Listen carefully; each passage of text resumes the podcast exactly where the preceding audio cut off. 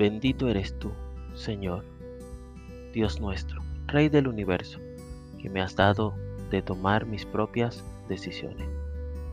Te presentaré una ofrenda voluntaria y alabaré, Señor, tu buen nombre. Salmos 54, 6.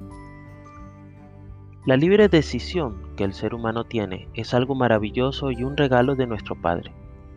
Muchas veces no nos damos cuenta de la responsabilidad que tenemos cada uno. El Señor no desea que le sirvan de forma obligada, sino voluntaria. Hace unos días participamos en la entrega del libro misionero. A medida que uno profundiza en la palabra, puede vivir esta entrega de forma diferente en años anteriores pedir la bendición por cada uno de los libros que llegan a nuestras manos para ser entregado ha hecho la diferencia. Otra acción poderosa es orar brevemente por la persona a quien te diriges para entregarle el libro y también pedir que el Espíritu Santo haga su obra en quien los recibe.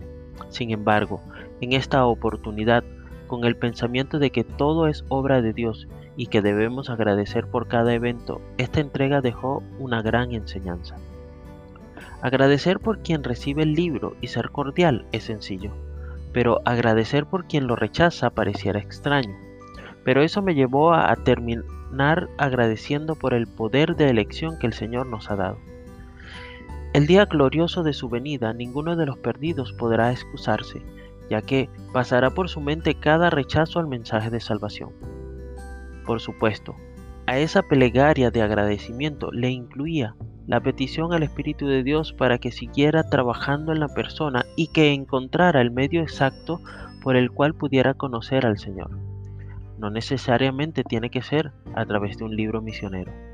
Cada uno de nosotros tenemos el privilegio de decidir si queremos amar a Dios o no, si le obedeceremos y si aceptaremos el perdón a través de la muerte de Jesús.